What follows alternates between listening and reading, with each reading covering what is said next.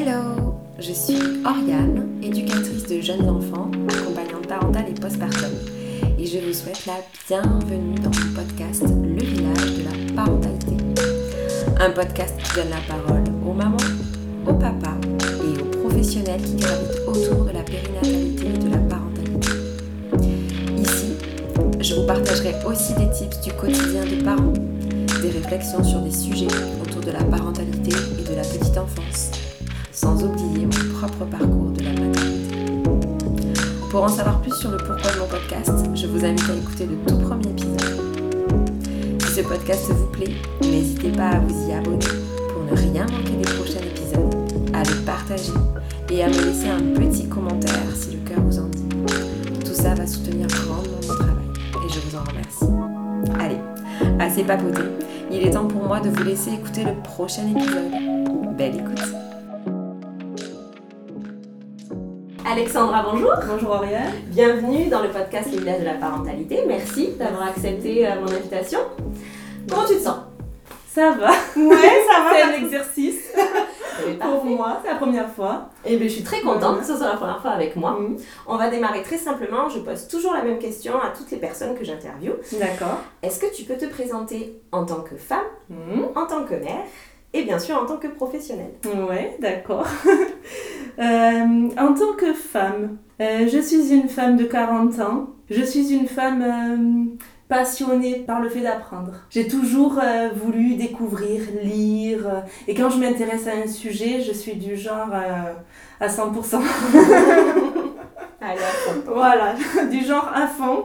Et je suis une femme très curieuse et je suis une femme de mieux en mieux dans ma peau. je pense que euh, c'est très différent d'être une femme de 40 ans que d'être une femme de 20 ans. Vraiment, je le sens en moi, en fait, euh, cette, euh, cette maturité dans le sens où, et sûrement qu'on peut l'avoir à 20 ans, hein, mais c'est ce que j'ai vécu, c'est les personnes que j'ai rencontrées, c'est mon chemin qui fait que je, je peux aujourd'hui avoir cette réflexion de me dire c'est d'accord, tu es Alexandra, et c'est chouette d'être Alexandra, et il y a des personnes à qui tu plais, il y a des personnes à qui tu plais pas, et c'est comme ça. Euh, ce que j'aime pas, ce qui me rend plus sensible, c'est d'être incomprise. Donc là, c'est des, éléments sur lesquels je peux vouloir revenir si jamais je me dis, ah, t'as pas été comprise. Mais si j'ai été comprise et que j'ai pas plu, ben, c'est comme ça. C'est d'accord, et puis moi, je m'aime bien. Voilà, mais je te dis ça aujourd'hui, j'aurais pas pu le formuler il y a 5 ans ni il y a 10 ans. C'est dans ce sens que je parle de maturité. Mais je pense qu'on peut y arriver plus tôt si on rencontre les bonnes personnes et si on est bien entouré. D'accord. Ouais. voilà, en tant que femme, ce que je peux dire. En tant que mère, ben, j'ai trois enfants.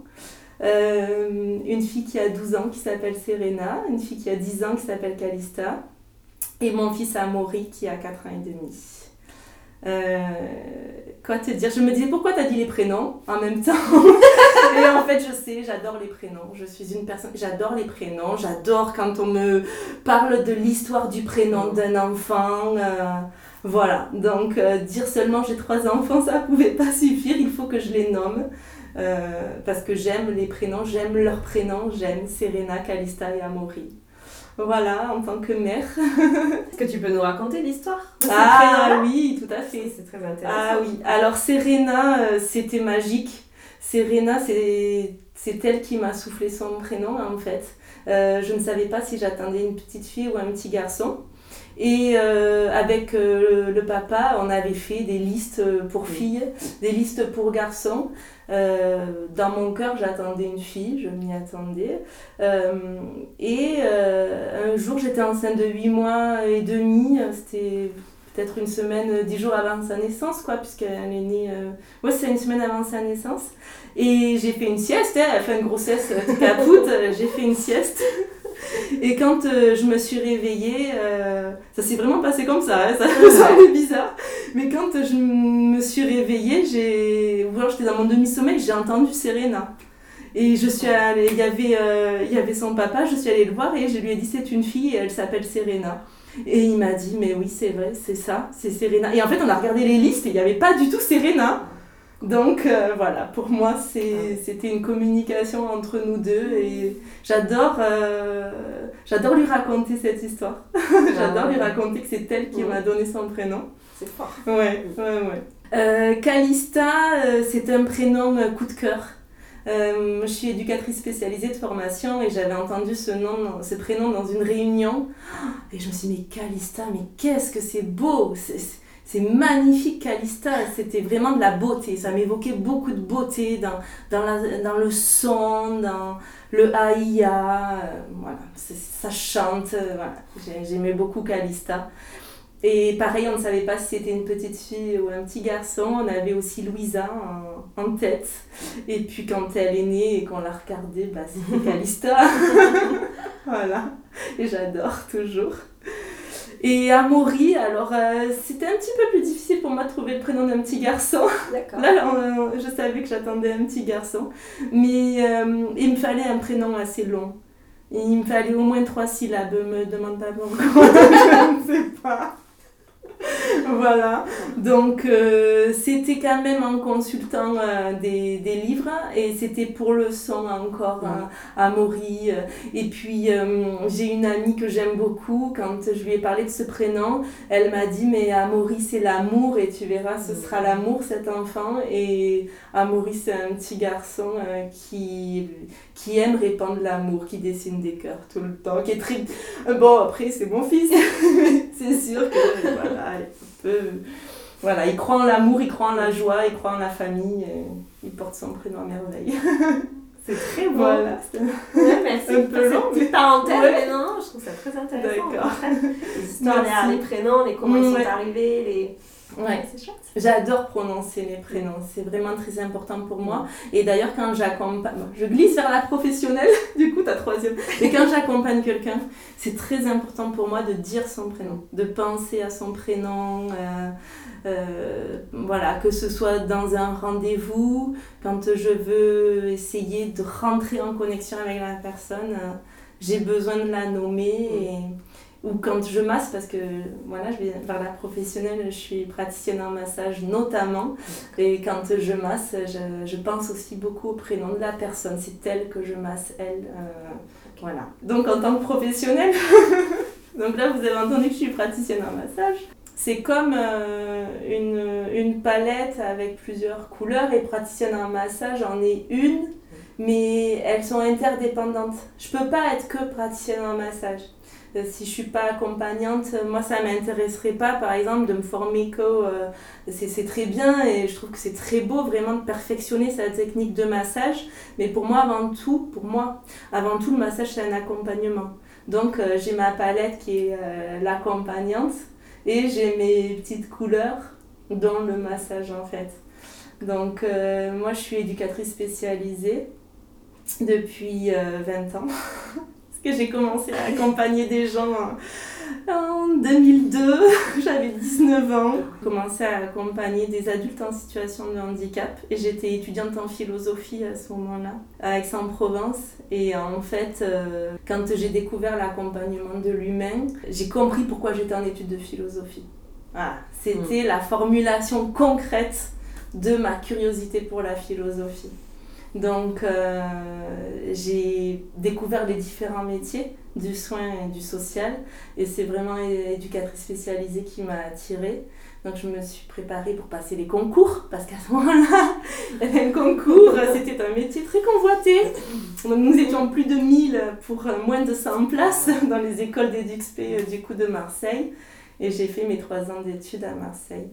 Donc, euh, j'ai été diplômée éduc en 2006. J'ai travaillé pendant six ans dans un service d'éducation spéciale et de soins à domicile pour enfants et ados autistes et leurs familles. Et ensuite, là, j'habite à Salon de Provence.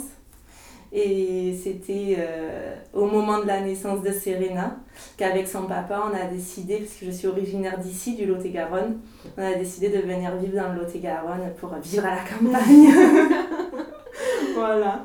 Donc arrivé ici, j'ai commencé à faire des remplacements et euh, de fil en aiguille, j'ai eu un poste en protection de l'enfance. Et où je suis restée euh, bah, de 2013 à 2021-22 en maison d'enfants à caractère social et en service d'accueil séquentiel. Donc j'accompagnais euh, des enfants et leurs familles à domicile, beaucoup en service d'accueil séquentiel.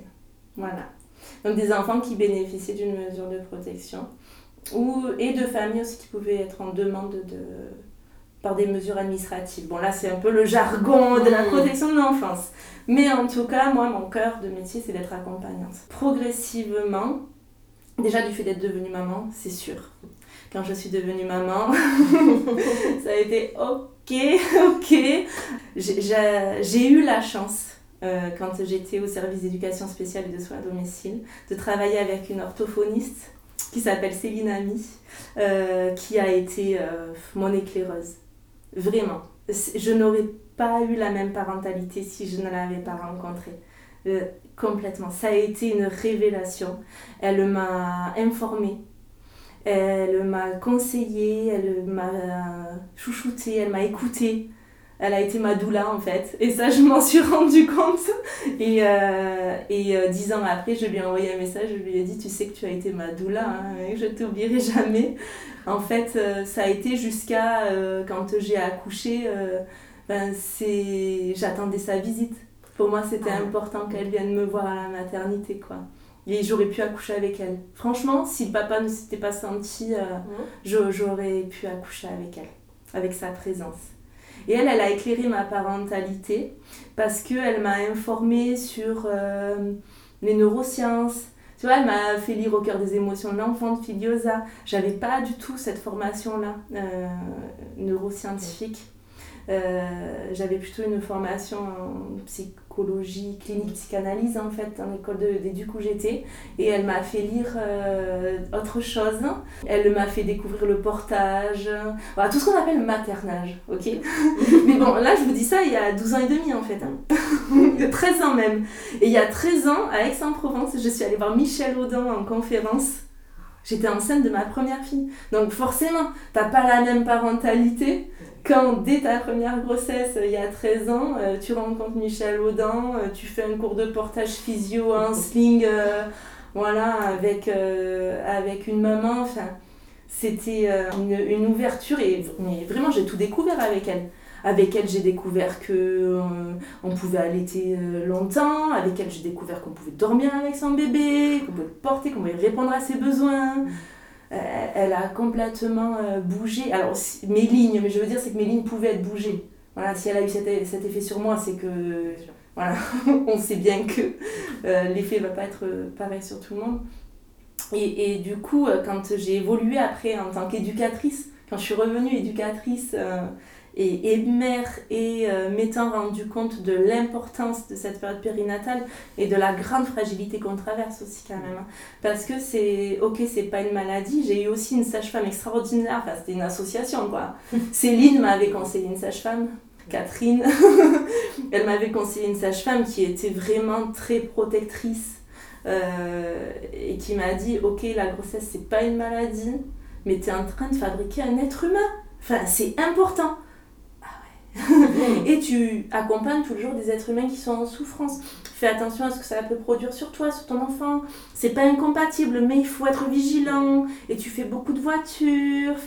Voilà, parce que j'étais en service mobile. Voilà, et, et ça, c'était pile poil ce qu'il me fallait. Alors, ça va pas correspondre à toutes les femmes. Mais moi, ça, ça m'allait très très bien, en fait. De pouvoir me dire, c'est pas une maladie, mais ça peut être une période, voilà, précieuse et il faut en prendre soin. Parce que ce qui se passe, c'est important. Voilà, donc elle est venue mettre de, voilà, une autre dimension vraiment dans ma grossesse. Hein. Et, et, quand je me suis remise à accompagner des gens en tant qu'éduque, je pouvais un petit peu toucher du doigt aussi. Puis je l'avais vécu dans mes tripes, ce que ça fait, cette, cette étape-là où on se sent plus vulnérable. Puis ouais, tout ce que ça vient bouger. Ça vient bouger le corps, ça vient bouger l'esprit, ça vient bouger les places dans la famille. Enfin, voilà, si, on est dans une situation complexe avec d'autres problématiques, euh, l'arrivée d'un enfant, ça peut être vraiment... Euh, c'est une étape capitale et vraiment où, l'accompagnement est nécessaire au-delà du médical. Donc j'ai décidé de me former en périnatalité au fur et à mesure. Donc au début, quand je me suis engagée dans mes formations en périnatalité, je ne savais pas que je ne serais plus en poste d'éducatrice spécialisée. Je pensais que ça serait compatible et ça le sera peut-être un jour, je ne sais pas. Donc j'ai décidé de travailler euh, en auto-entreprise. Et ça, c'est, ça a été un an très difficile au départ. de pouvoir concilier l'identité d'accompagnante et l'identité d'entrepreneur. C'est comme si, a priori pour moi, c'était pas compatible. Donc, rien que d'entendre chiffre d'affaires, livre de recettes, URSAF, déclaration, euh, rentabilité. Non, mais je t'assure que pour moi, c'était limite, j'étais en train de, de me trahir, de trahir la, la raison de ma présence auprès de l'autre. Et après, je me suis dit, mais non, c'est pas la raison de ta présence auprès de l'autre que tu trahis, c'est en fait la forme. C'est-à-dire que, oui, j'aimerais trouver dans le service public ce que j'apporte aux parents. Ça, c'est sûr. Et je remarque que grâce à des collaborations et des partenariats, quelque part, c'est possible.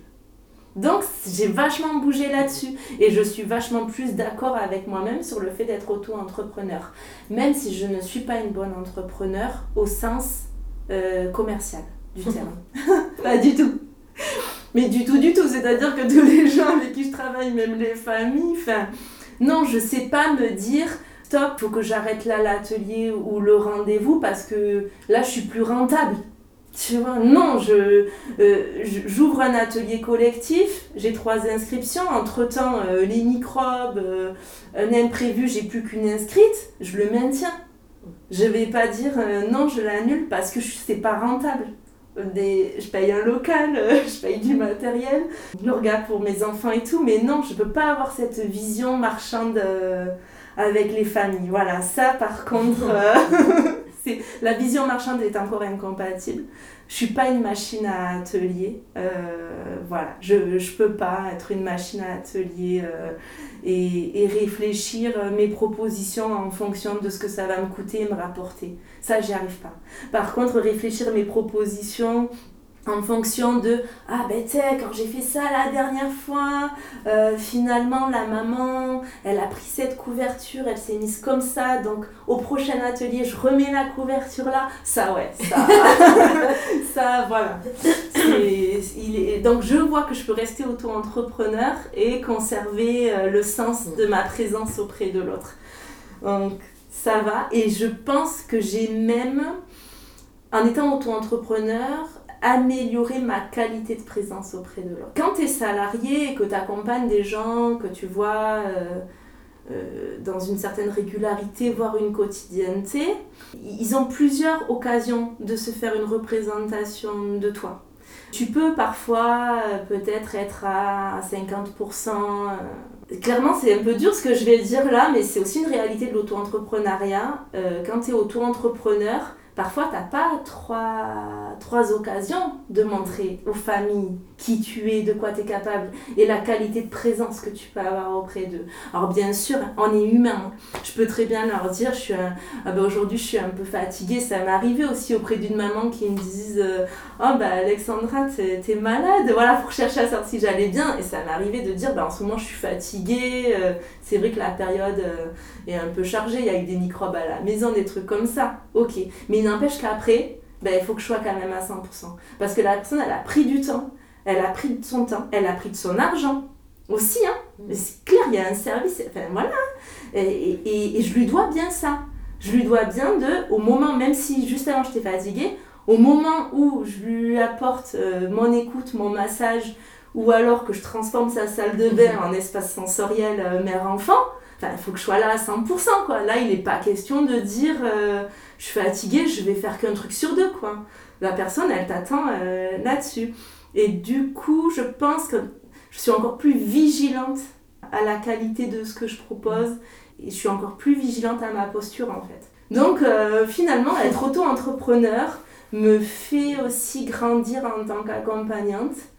Et si un jour euh, la vie m'amène à, retravailler en structure en tant que salarié, je serai pas la même. Avec cette expérience-là, bon, toi, je pourrais pas. Euh, je pense que j'arrêterai pas quand même euh, cette activité libérale.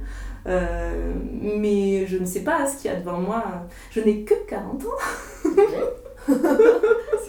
Donc, ben je, je, serai différente. Je, voilà. Et puis, il y a beaucoup de formations aussi que j'ai fait, que je n'avais pas fait encore en tant que salarié.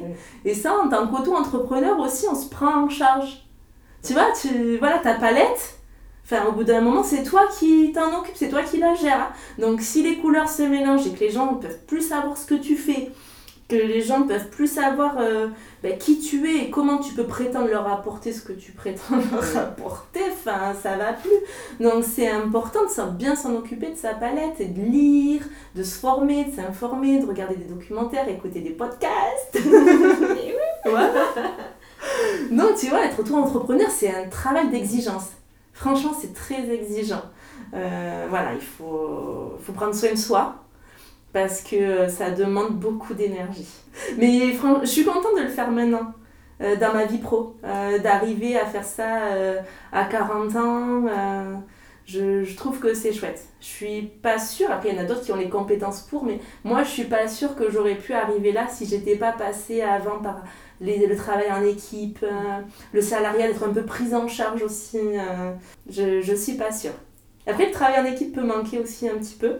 Mais euh, il y a moyen de, encore une fois, hein, c'est la volonté et, c'est écouter ses besoins. Quoi. Moi, je sais que j'en ai besoin, donc j'essaie de l'écouter. donc, je fais partie d'un petit réseau, en fait. On est plusieurs auto-entrepreneuses à se réunir une demi-journée par mois pour euh, s'encourager, se, donner des conseils, euh, faire des points sur la pratique. Donc ça, c'est un petit groupe que j'ai. Et puis, euh, je multiplie les, le travail en partenariat. alors, avec d'autres auto-entrepreneurs, avec qui je propose des week-ends retraite pour les femmes, des cercles de femmes, des journées, avec qui je propose des ateliers maman-enfant. Euh, sur le yoga, par exemple, le massage, et aussi euh, des partenariats avec des conventions, avec des centres sociaux, Point Info Famille, euh, crèche, multi-accueil. Et là, ben, je me retrouve à travailler avec d'autres professionnels et à être vigilante, à avoir des temps après pour, pour discuter de l'atelier et échanger nos observations. Ma palette, c'est, euh, le support, c'est d'être accompagnante dans le sens où tout ce que je fais, pour moi, je le fais dans cette intention d'accompagner l'autre. Donc, euh, parmi ce que je propose, il y a le massage pour les femmes, il y a le massage pendant la grossesse, le massage après l'accouchement, euh, le massage après un arrêt de grossesse aussi et tout ce qui va être euh, massage rituel. Donc, euh, que, que, je fais en binôme avec une autre doula et avec une collègue qui est énergéticienne. Euh, et là, on travaille avec l'intention. Voilà, le, point central, c'est l'intention, c'est-à-dire avec la personne dans quelle intention est-ce qu'elle vient, et on, et on l'accompagne dans son intention à travers euh, massage, euh, des rebozo. Euh. Le rebozo, c'est un tissu mexicain que les doulas utilisent pour bercer, envelopper à tout moment de, de, la vie en fait. Donc sur ma palette, là je vous dis doula, ça fait deux fois que je dis doula, que je te parle doula. Doula, c'est la femme qui accompagne, qui accompagne la future mère, mais pas que, c'est la femme qui accompagne la femme en fait. moi j'accompagne des gens autour de la question de la parentalité. Là, c'est pas qu'autour de la parentalité, ça veut dire que ça peut être autour de la non-parentalité aussi, que ça peut être autour de l'attente de la parentalité. Ça veut dire aussi que ça peut être autour de ben, d'un parcours de procréation médicalement assistée, ou alors dans un cheminement qui dit ben, on sera peut-être pas parent, voilà, ou ben, en fait euh, on a vécu une grossesse qui s'est arrêtée et on sait pas est-ce qu'on est parent, est-ce qu'on n'est pas parent euh, On ne sait pas quelle place ça a dans notre vie. Et, est-ce qu'on est, euh, légitime à se penser parent C'est-à-dire qu'il y, a des gens, ils, ils ont besoin aussi de quelqu'un qui, qui vient ben, leur dire ben, est-ce que toi, tu te sens légitime à l'être en fait? Et à partir de là, la réponse, c'est la tienne, c'est celle-là qui, qui est bonne. Et pour faire tout ça, ben, il faut être formé à l'écoute, surtout, c'est central. euh, moi, je suis pas là pour euh, dire oui ou non. Euh, euh, je suis là justement pour toi. c'est comment et ça te fait quoi et, et dans un. C'est une posture très particulière, celle de la doula. La doula, c'est une relation de proximité, mais vraiment d'intimité. enfin, la doula telle que moi je, je suis, hein. C'est-à-dire que très vite, on va utiliser le tutoiement. Bon, ça peut sembler une convention, hein, mais c'est pas anodin. Moi, si, si, je me prends avec ma casquette de travailleuse sociale, je tutoyais pas les parents des enfants que j'accompagnais. Hein. Euh, là, euh, on se tutoie avec les parents. Je peux être amenée à aller chez eux, même en accompagnement doula. C'est même principalement au domicile, en fait, euh, que je me rends. C'est-à-dire que c'est l'environnement des parents qui compte. Euh, après, ça peut leur faire du bien de venir au cabinet, on se pose, j'aménage, petit moment cocooning et tout. Mais l'idée, c'est quoi? C'est que eux inscrivent leur vie dans leur environnement à eux et que eux puissent dire dans leur environnement à eux ce qui leur convient, ce qui leur convient pas, ce qu'ils aimeraient changer, voire évoluer et surtout vers quoi ils veulent aller en fait. Aujourd'hui, ça va comme ça. Vous aimeriez aller comment et qu'est-ce qu'on met en place pour aller vers là? Donc euh, voilà, autour de cette question de la parentalité. En tant que doula, quand j'accompagne un couple qui attend un enfant, je les rencontre très régulièrement pendant la grossesse. En fait, quand je suis doula d'un couple, euh, je vais parler en termes de forfait, c'est comme ça que ça se passe. Il y a un forfait de cette rencontre. Donc, euh, les parents investissent euh, aussi de, leur temps parce que les rencontres, euh, ça nécessite de coordonner trois agendas, le mien, le leur. et puis c'est un budget aussi financier, ça coûte 350 euros. Et je les vois, on répartit les séances ensemble. En général, c'est 5 fois avant la naissance, 2 fois après. Ça peut être 6 s'il y a plus de besoins avant et un après. Mais il y a toujours la séance pour après, après la, grossesse. Mais entre les séances, euh, on peut échanger des livres, on peut échanger des messages. Il y a vraiment une relation euh, proximale qui se crée. À ce moment-là, pendant la grossesse, euh, il y a bien sûr l'accouchement qui va arriver, comment est-ce qu'ils pensent accueillir leur enfant, qu'est-ce qu'ils veulent pour accueillir leur enfant, euh, et qu'est-ce qu'ils peuvent mettre en place pour l'accueillir comme ça, et comment ils peuvent aussi se préparer à d'autres euh, alternatives? C'est-à-dire, ça, ben voilà, euh, ça c'est votre souhait, numéro un, et voilà ce qui peut favoriser. Donc j'ai aussi une mission d'information aussi j'ai vraiment envie de dire en complémentarité de, du suivi médical. C'est pas les mêmes informations. Et parfois ça se regroupe, mais c'est très chouette. Quand les parents disent Mais oui, mais c'est comme a dit la sage-femme pendant la prépa. Euh, ah oui, c'est vrai, elle avait parlé de ça. Et ça, c'est vachement rassurant. En général, les parents, ils sont, ils sont contents en fait, de, de, de voir que euh, ça fait écho et que c'est cohérent autour d'eux.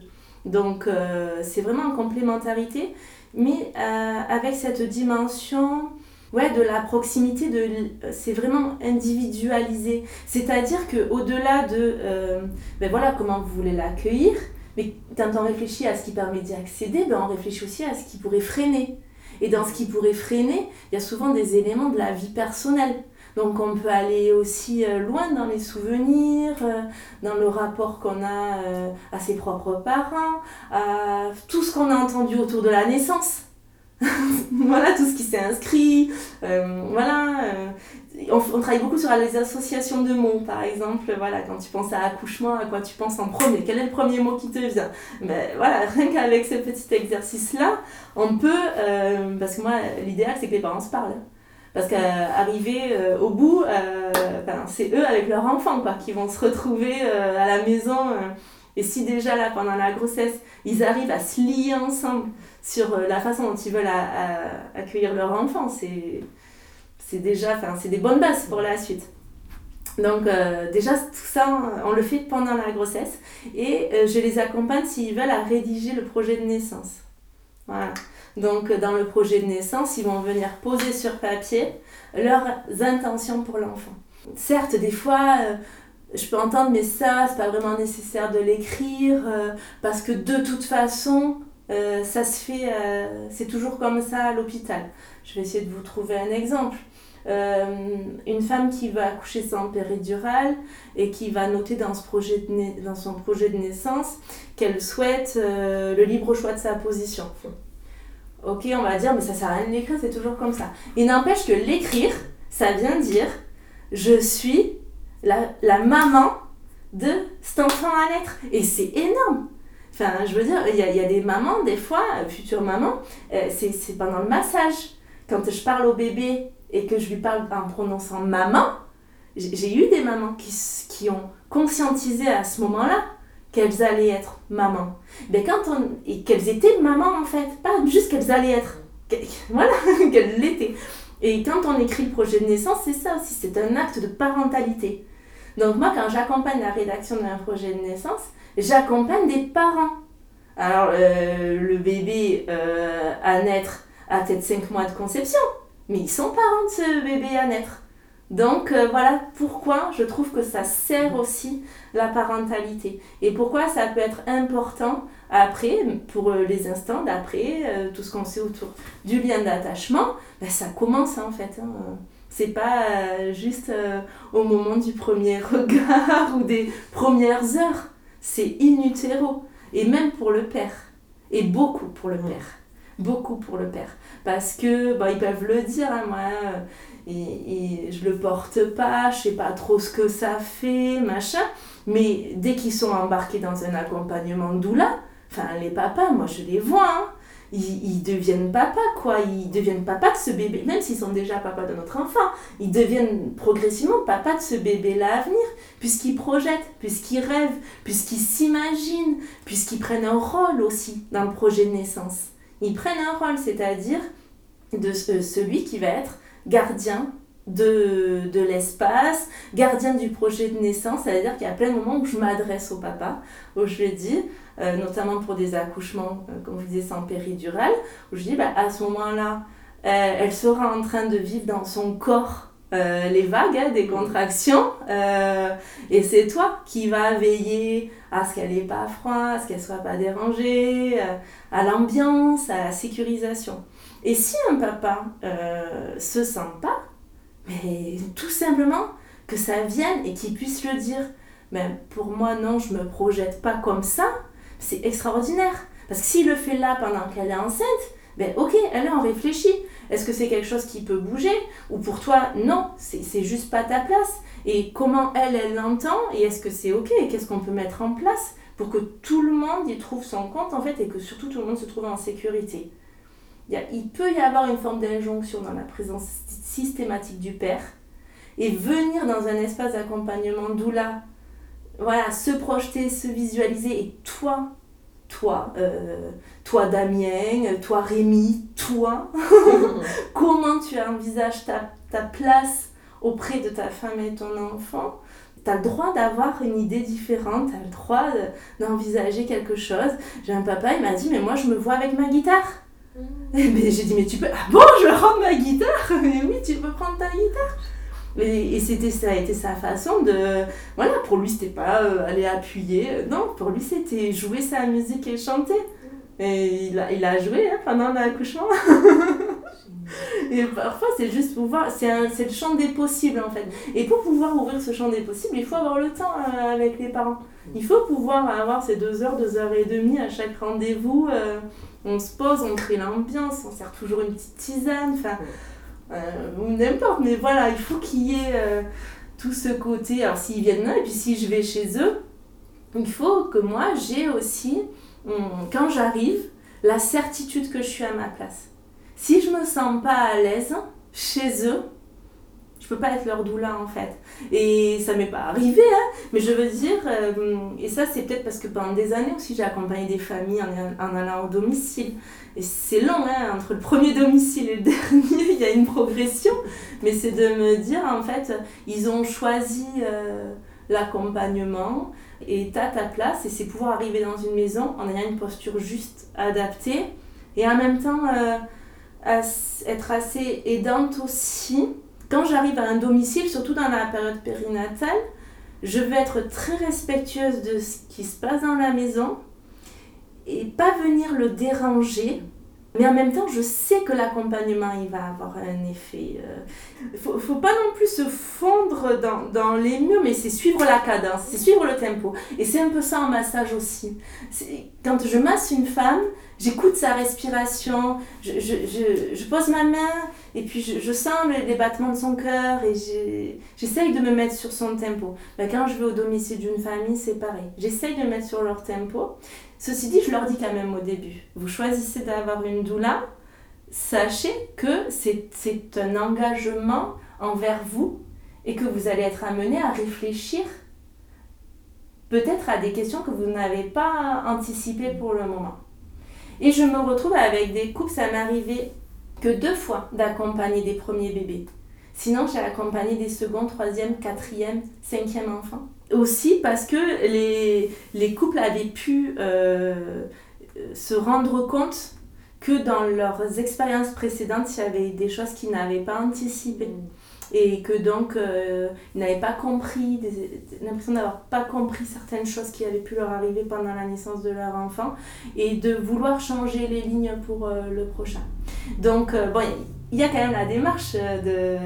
Enfin, ils savent qu'ils vont réfléchir à, à, des questions, mais quand ils font le projet de naissance, il y a toujours le travail autour de... Bon, ça c'est le projet numéro 1, et s'il y a projet numéro 2, qu'est-ce que tu peux faire, qu'est-ce que tu peux indiquer pour garder les rênes de la naissance? Mm. Euh, c'est de ton accouchement euh, et de la naissance de ton bébé. Et du coup, je vois des personnes, euh, en fait, ce qui va changer, c'est le vécu de l'expérience plus que l'expérience elle-même. C'est-à-dire que des personnes qui ont eu une césarienne, par exemple, mais qui ont anticipé que s'il y avait césarienne, ils souhaitaient telle et telle, euh, telle, et telle chose, mais ils vont pas le vivre pareil. Ça, c'est sûr. Et clairement, euh, euh, c'est dans l'accompagnement aussi qu'on a le temps d'aller. Alors, s'il faut pleurer en pensant à la césarienne, ben, des fois, on pleure en pensant à la césarienne. Et et c'est tout à fait possible et c'est pas du tout interdit. J'ai aussi des personnes qui, que je rencontre euh, longtemps après leur césarienne, viennent pour un massage ou euh, euh, pour un atelier par enfant avec l'enfant qui a déjà grandi ou qui viennent en café par an. Et le sujet de la césarienne arrive et des personnes où je me dis, mais en fait, ça fait deux ans et demi, trois ans qu'elles souffrent de cette césarienne c'est impressionnant. Alors certes, la cicatrice est très belle, la cicatrice physique est très belle, la récupération parfaite. Donc euh, voilà, d'un point de vue euh, physique, euh, tout va bien. Mais d'un point de vue émotionnel, affectif, psychologique, et puis de, son vécu de femme et de mère, quoi, d'un point de vue de, de la mère, quand on n'a pas pris ben, la mesure de ce que ça pouvait faire à cette maman-là, à elle d'avoir une césarienne à ce moment-là de sa vie, avec tel contexte, si on ne prend pas la mesure de ça, elle peut vraiment porter lourd sur ses épaules pendant longtemps et, pas autant s'épanouir dans sa vie que si on dit ok c'est important ce qui s'est passé pour toi, euh, pour toi c'était... Qu'est-ce que tu n'as pas compris déjà? Est-ce qu'il y a quelque chose que tu n'as pas compris? Est-ce qu'il y a un moment où tu t'es senti... Euh, euh, peut-être malmené par les événements. Est-ce qu'il y a eu un moment où tu as eu peur? La peur euh, fait souvent partie des vécus tabous de la naissance, quoi.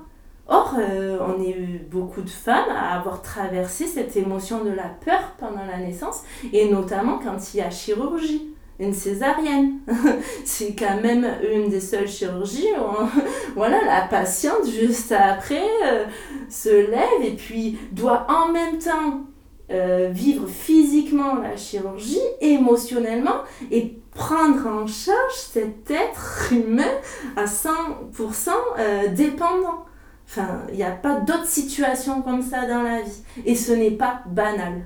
Et, vraiment, c'est très important. Ce n'est pas banal, mais la cicatrice morale, la cicatrisation morale, ben, ça peut prendre du temps. Et, et c'est d'accord. Et il y a un moment où il faut reconnaître que ça compte vraiment. C'est pas anodin.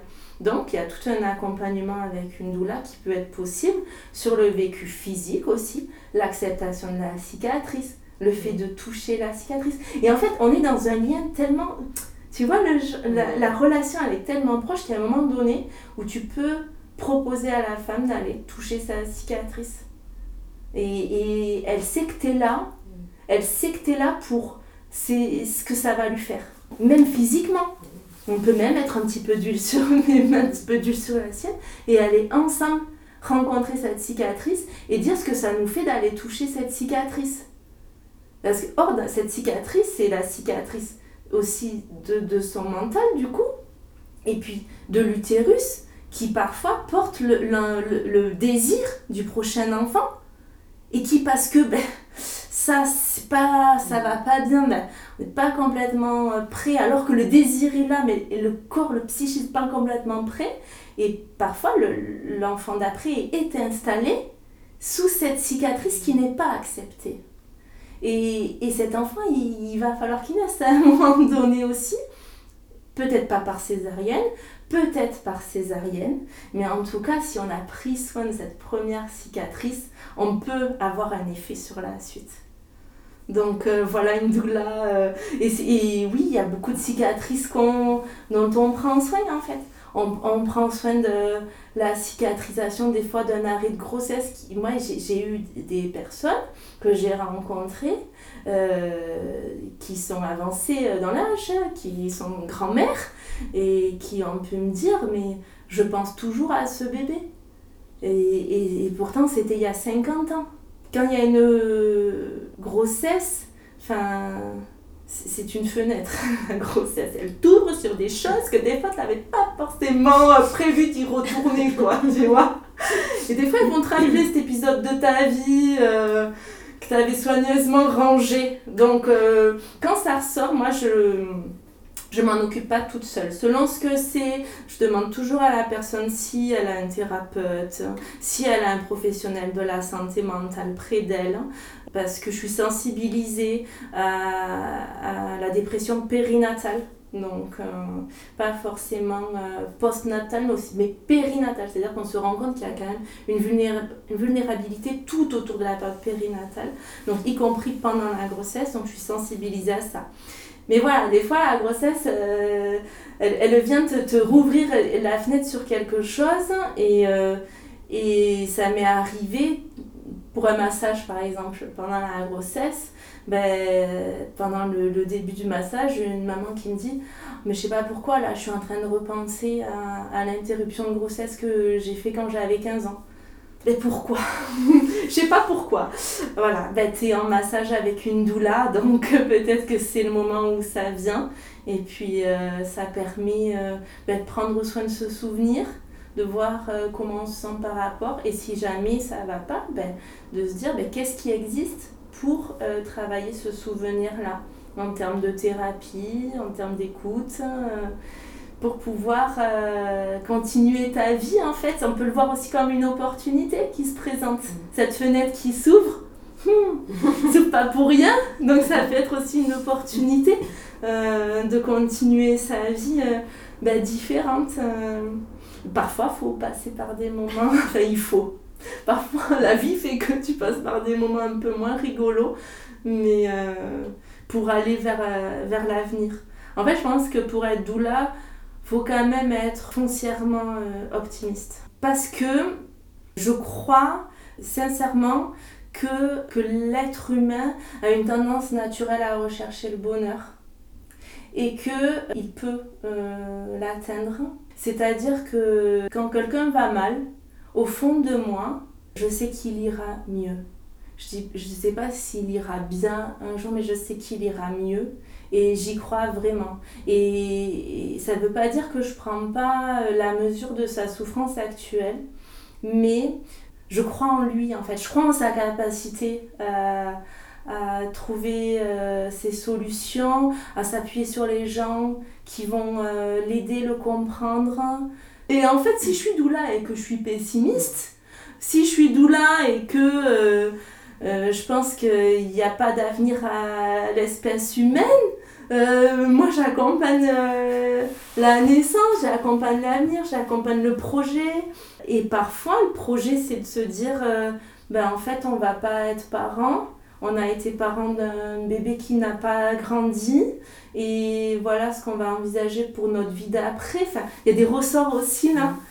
Et, puis euh, être doula, c'est avoir une reconnaissance envers, euh, envers la vie en fait. Je sais pas comment le dire mieux, mais c'est-à-dire pouvoir aussi il y, a, y, a, beaucoup la culpabilité, la, la culpabilité qui me vient, euh, dans le sens où les femmes, les mères, les parents ont tendance à, se sentir coupables de beaucoup de choses.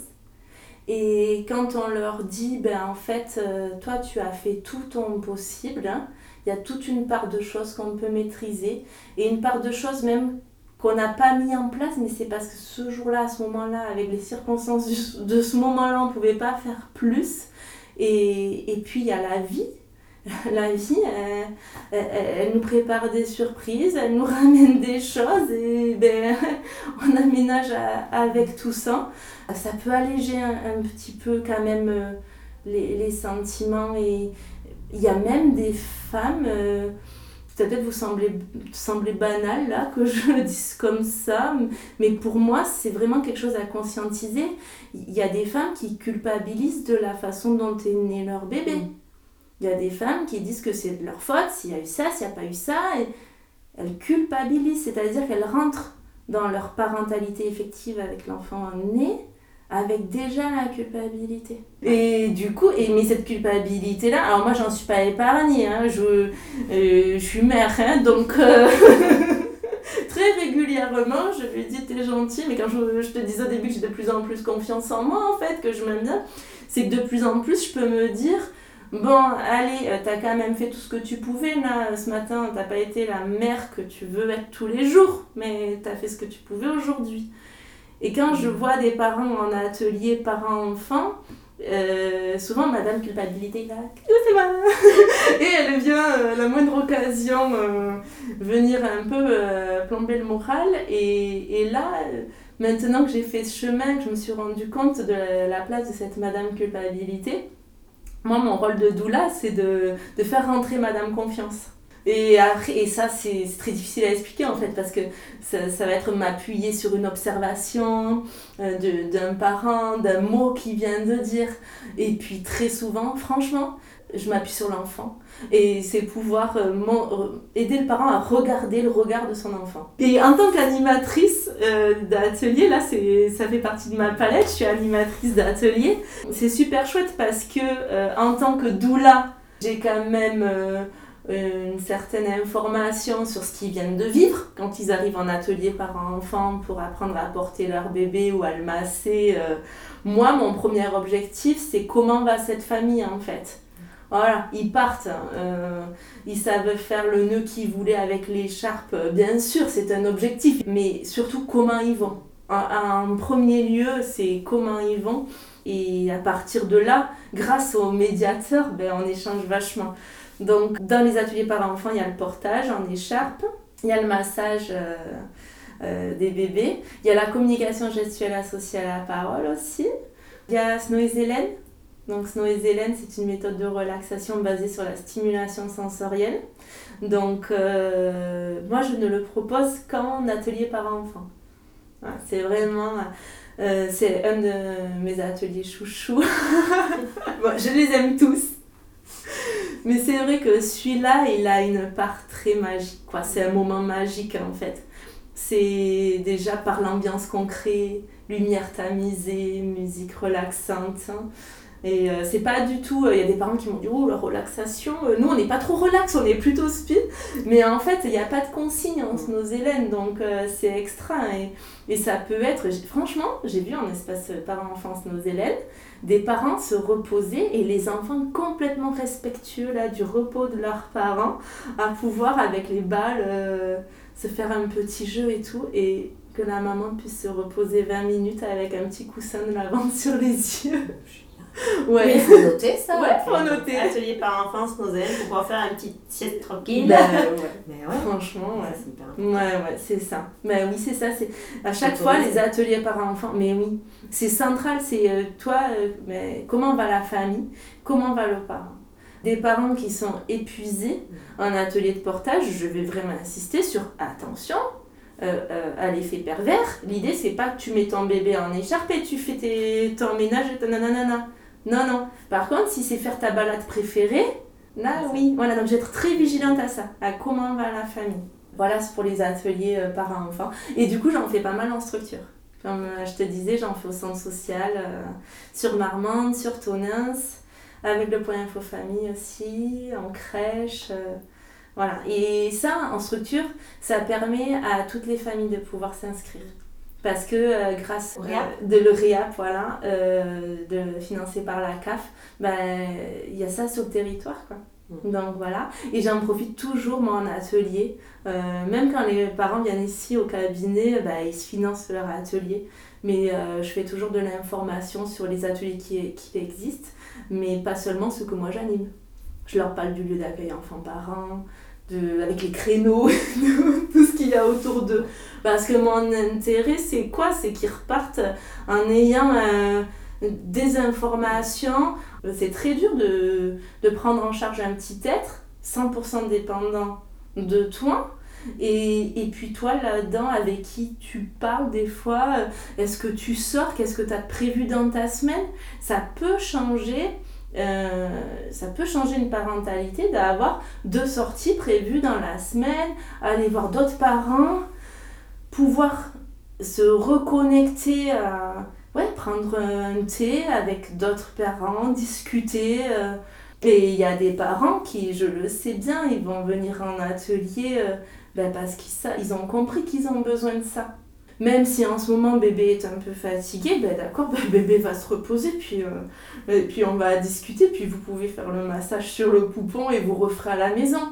Mais ils sont sortis de chez eux, ils ont vu une- un autre environnement. C'est très très spécial le postpartum. Le postpartum te donne l'impression, euh, enfin souvent, à ce que je vois, il y, a- il y a une image qui parle bien aux, aux mamans, c'est d'être sur un fil. Ça veut dire que c'est pas très solide sous les pieds. Euh, c'est souvent euh, brouillé autour. Des mamans qui vont me dire, bon, on m'a parlé, mais euh, pff, je comprenais pas ce que la personne me disait, vraiment, je, pff, je, sais plus. Il y a des fois des retours d'accouchement qui peuvent être un petit peu longs. C'est-à-dire que l'expérience de l'accouchement, quand elle peut, quand elle est vécue, quand la personne a pu être vraiment consciente, actrice, que ce soit une césarienne ou un physio. Moi, je suis pas dogmatique, je suis pas là pour dire une doula c'est que pour des accouchements physio. Une doula c'est là pour que tu te sentes en sécurité au moment où tu vas donner naissance à ton enfant en fait. Donc, euh, si toi ta sécurité pour l'instant, à ce moment-là de ta vie, ta sécurité c'est que euh, tu t'envisages donner naissance à ton enfant dans cette position précise là, avec euh, une anesthésie un, péridurale, et, et que ça pour l'instant tu n'es pas prêt à le voir bouger, et que tu le fais en connaissance de cause sur ton corps, tes émotions et ton enfant, sans culpabilité, c'est juste de l'information. Eh ben, c'est ok, hein.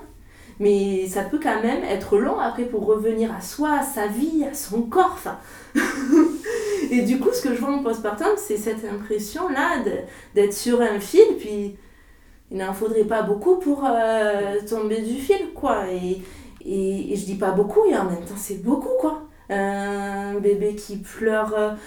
Voilà, tu es en train de faire connaissance avec une personne qui n'a pas encore le langage, avec une personne qui est dans son ressenti brut, avec une personne qui vit la plus grande transformation de sa vie. Il vient de l'eau, il est à l'air, il était euh, au chaud, il a froid, euh, il était nourri en permanence, il a faim. Enfin, pour lui, c'est énorme. Pour toi, c'est énorme. Jusque-là, tu avais à t'occuper de tes besoins personnels. et, et pour autant, ça se répète. Même si tu as eu un premier bébé, tu peux reavoir le. c'est tout ça. Ça peut te paraître de nouveau énorme hein, ce, qui, ce qui se passe. Du coup, tu es comme ça, tu es sur ce fil. Et quand tu te retrouves avec une accompagnante ou avec d'autres parents qui peuvent dire, parce qu'on a le droit hein, de, de dire que c'est dur, on a le droit de dire qu'on est fatigué, et on va pas dire qu'on voulait pas cet enfant et qu'on l'aime pas. Pas du tout. Donc au contraire, oui, c'est dur, mais punaise, ça, ça peut vraiment changer les choses. Donc le fait déjà de sortir de chez soi, de rediscuter, et d'en plus discuter avec des gens qui comprennent ce que tu es en train de vivre, et qui ne vont pas remettre en doute, parce que n'oublions pas, madame culpabilité, et qui vont pas remettre en doute euh, ben, ta place de maman, ta légitimité d'être maman, puis tu as le droit des fois de pas trop savoir t'y prendre. euh, je vois des parents des fois en atelier de portage, ils sont tout désolés parce que c'est dur. Et puis moi, je me revois il y a 13 ans à mon premier cours de portage. En plus, euh, j'ai une dyspraxie, hein, donc c'est pour te dire que pour moi, euh, pour le port, c'était vraiment un défi hein, de devenir monitrice de portage. Ah ouais, puis quand j'ai commencé à porter euh, mon bébé, mais pff, oh là là. Du coup, j'ai vraiment, quand je les vois comme ça que c'est dur, ah, moi, j'hésite pas à leur dire, allez, on s'assoit un peu, on respire, on boit un coup, c'est pas parfait, ton bébé, il tient. Ça va, ça te tire pas trop, allez, fais-lui un câlin. Voilà, j'ai vraiment à cœur que les gens se sentent à l'aise et qu'ils se sentent pas euh, jugés, quoi. Ça, c'est vraiment trop dur quand t'es en atelier. Et puis même si tu fais le truc à l'envers, enfin, tu as fait le truc à l'envers, voilà. T'as un regard sympa euh, à côté de toi de quelqu'un qui te juge pas du tout. euh, voilà, ce que j'ai essayé de faire dans les ateliers parents-enfants. Quand je vous disais, il faut pas, j'ai ma palette et il faut pas que les couleurs se mélangent, sinon on peut perdre les gens, tu sais. hein.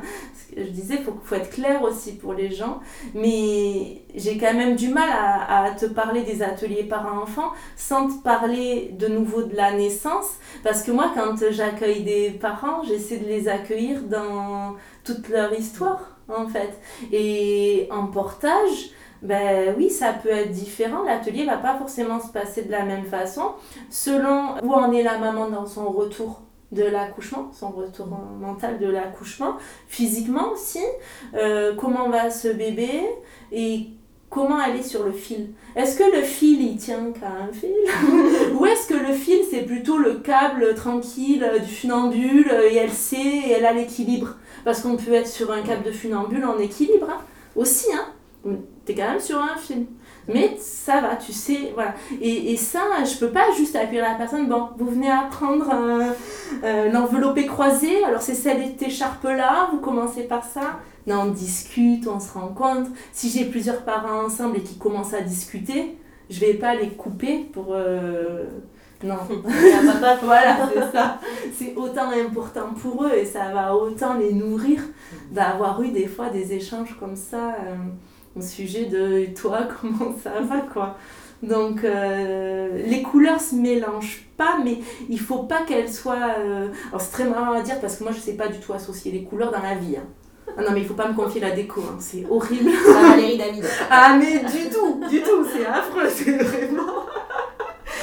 Du coup, c'est marrant que tu utilises euh, la métaphore de la Mais oui, parce que je me dis, il faut quand même pas qu'elle soit trop déconnante, les couleurs, tu vois. faut que ce soit quand même lié, faut que, disons, c'est comme un nuancier un peu, tu vois, voilà. Et puis, euh, et puis quand je suis doula, je vais aller dans des nuances plus profondes que quand les parents me voient trois, quatre fois en animation d'atelier parents-enfants. Les parents que je vois en portage et en massage bébé, dont j'ai été la doula, voilà, on est, c'est quand même autre chose. Ils, ils ont passé un moment de leur vie à- avec mon accompagnement à, à leur côté, quoi. Au cœur de l'intimité euh, de Ouais. cette création de la parentalité. Quoi. Ouais. C'est- Ouais, C'est fou. c'est ça, ouais. Et dans le couple, hein, on a. Ouais. Dans le couple, on a aussi euh, euh, cette place des fois de euh, renforçateur de la communication du couple, comme je te disais. Bon, voilà, pouvoir se dire les choses. Il y a- des fois, c'est pendant l'accompagnement doula que euh, le partenaire, la partenaire va entendre qu'il y a une peur sur euh, le retour à la maison, alors qu'ils n'en avaient pas encore parlé. Euh, qu'il y a une peur sur la capacité à allaiter, qu'il y a une peur sur la suite de la vie en général, Mm. sur la réaction de l'aîné, sur... voilà. Avoir une doula, c'est se donner le temps. et et j'ai accompagné aussi une maman qui a fait un parcours euh, PMA euh, euh, solo, comme on dit. Et elle, ce qu'elle dit, elle dit, bah, avoir ma doula, c'était le moment où je pouvais vraiment, euh, voilà, en parler des heures et des heures du, bébé à venir. Et, et, elle- et elle disait, bah, comme ça, je, je saoulais pas mes copines. en gros, moi, je- j'essaie d'être là, à la place où le parent veut que je sois. Mais elle, c'est comme si ça lui permettait de pouvoir continuer à rester elle, euh, voilà, son identité euh, de femme, d'amie avec ses amis, et de pouvoir dérouler euh, sa future parentalité dans, dans l'espace qu'elle s'était offert, celui de l'accompagnement doula. Voilà, une autre façon. euh, C'est très beau. ouais. Parce qu'on voit vraiment tout. enfin, tu vois, c'est pour ça que c'était intéressant. Ouais. Vraiment savoir euh, d'où là, on, on commence à entendre un peu plus euh, Mm. ce terme-là, etc. Mais de, de moi, de mon regard, de quelqu'un qui. Je fais appel à une doula pourtant, tu vois. Mais chaque doula est différente. Et pour le coup, euh, pour moi, ça restait quand même très euh, pour quand on est enceinte Ouais. Et euh, voilà, pour préparer ça après. Mais tu vois, tout ce côté de deuil périnatal, ce ben, si je veux pas d'enfant, euh, PMA, euh, euh, cette après aussi, Mhm. tu vois, tu parles césarienne, enfin, Hmm c'est c'est hyper large et c'est Ouais. super chouette parce que je pense que beaucoup de gens ne savent pas que Ouais. ça peut aller sur autant de palettes Mhm. aussi. Et Mhm. puis en plus de comment ça peut être décrit aussi par euh, le corps médical, voilà, ça va rester très beau. Ben, c'est une personne qui est là à mon côté. euh, Ouais, c'est ça, pour vous chouchouter, quoi. Voilà, c'est ça. Mais, Un petit ce mais c'est lié aussi. Bien sûr, ça y est aussi, mais là c'est très précis tous les exemples que tu as pu donner. Je trouve que c'est très parlant parce que pour le coup, tout le monde se retrouve. euh, Voilà, ça peut être aussi juste on est devenu maman, mais ben, en fait ça ne nous convient pas ce rôle et qu'est-ce que j'en fais, à qui je le dis, où c'est que je le dépose. Ah ouais Euh, Pour dire, franchement, j'aime pas être enceinte. Euh, maman, elle m'a dit, je subis là, je subis. Peu avec une colère envers elle aussi de le subir. Donc euh, c'est vachement important de Mm. pouvoir dire je subis, je suis en colère de subir, pour finalement qu'on puisse ensemble réfléchir à comment passer ce moment, voilà, avec un peu plus de confort, avec un peu plus, euh, avec un peu moins de colère, et donc euh, quoi répondre à cette Mm. colère et tout. Et à chaque fois c'est hyper individualisé. Donc euh, je me sers de plein de choses. Après j'ai tous mes petits outils d'accompagnante. Euh, je me sers euh, de photolangage, donc euh, des images et puis à partir de ces images soutenir l'expression par exemple, voilà, de couleurs, de visualisation. Je, je veux pas dire que j'invente à chaque fois parce que je suis pas non plus Einstein ou quoi que j'ai une amie qui dit que je suis un jukebox. Ouais. Elle dit, ah, ça va, mais la pièce. Bon, des fois, je, des fois, je suis en quand même. hein. Euh, Des fois, je me dis, attends, là, je trouve pas le bon truc. Puis d'un coup, l'idée va me venir euh, quand je remplis ma machine à laver ou quand je fais un truc euh, ou quand je fais un trajet pour aller à- chez une famille. J'ai, j'ai l'idée d'un, d'un support à proposer à une autre pour euh, travailler sur une question. Donc, il me faut toujours un carnet. Donc, en ce sens, oui, il y a de la créativité beaucoup. Il y a des outils qui vont me servir d'une situation à l'autre, forcément. hein. Il y, a, des connaissances qu'on m'a transmises pendant ma formation de doula aussi sur les bercements, les étirements avec le rebozo, les points d'acupression qui peuvent être relaxants pendant l'accouchement, euh, tout ça, c'est ça va être transversal, on va le retrouver d'un accompagnement à l'autre. Mais la relation, elle est unique à chaque fois et du coup, je peux aller chercher euh, ce qui va aller, puis si je me trompe, euh, ça ça n'a pas pris là. Au prochain, euh, à la prochaine séance, j'essaie de trouver un outil qui plaît un peu plus. Je suis une doula qui, qui touche, je masse. J'utilise beaucoup le massage dans mes accompagnements. Euh, en postpartum, euh, c'est vraiment très très fréquent. D'ailleurs, j'ai des personnes qui viennent, que je connaissais pas pendant la grossesse et qui viennent me voir après en postpartum pour justement recevoir un resserrage du bassin. Et euh, donc le resserrage du bassin, c'est une technique avec un tissu rebozo où on vient englober l'ensemble du bassin de la personne et lui apporter une contenance en fait grâce à un tissu. Donc ça va avoir une action mécanique sur les ligaments, mais ça va aussi avoir une action euh, émotionnelle. Hein, euh, L'accouchement vient de passer, euh, que ce soit par voie haute, césarienne ou par voie basse, euh, c'est quand même une étape qui vient de passer. Là, on vient resserrer, tu vois, c'est comme ça, on vient refermer.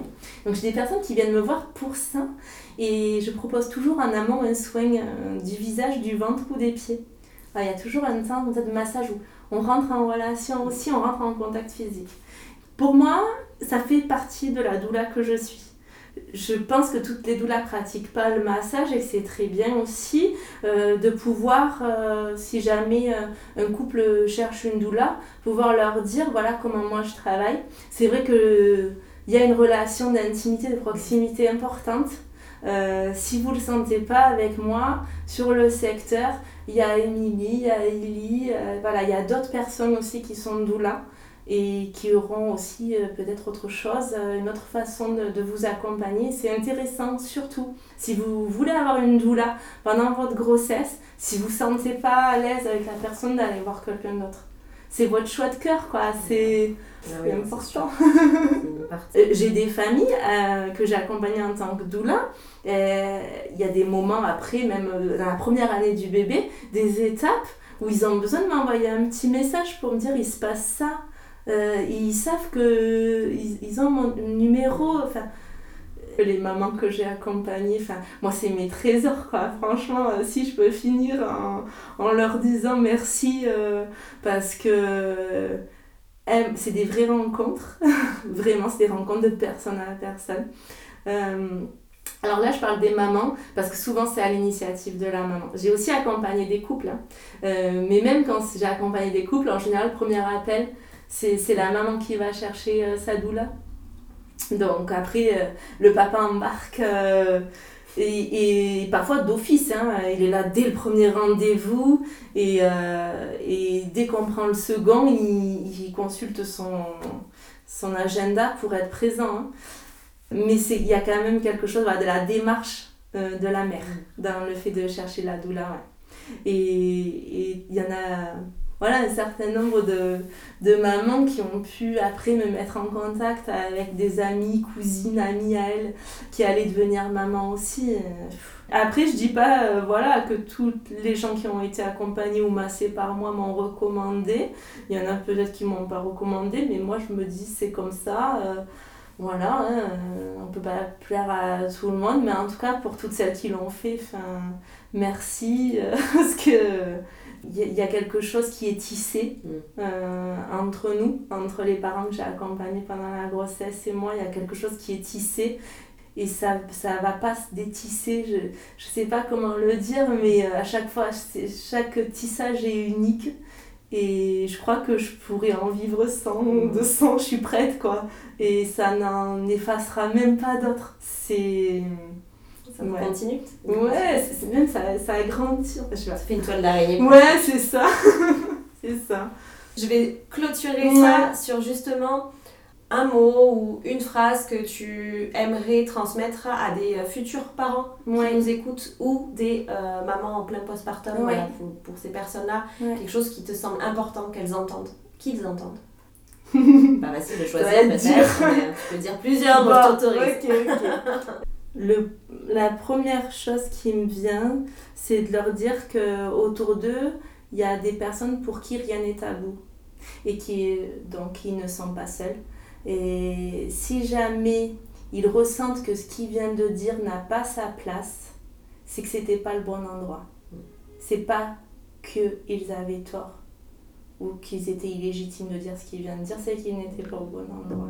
Voilà. Ça parle beaucoup. Merci. Voilà. Merci de finir sur ça, Alexandra. Te avec plaisir. beaucoup.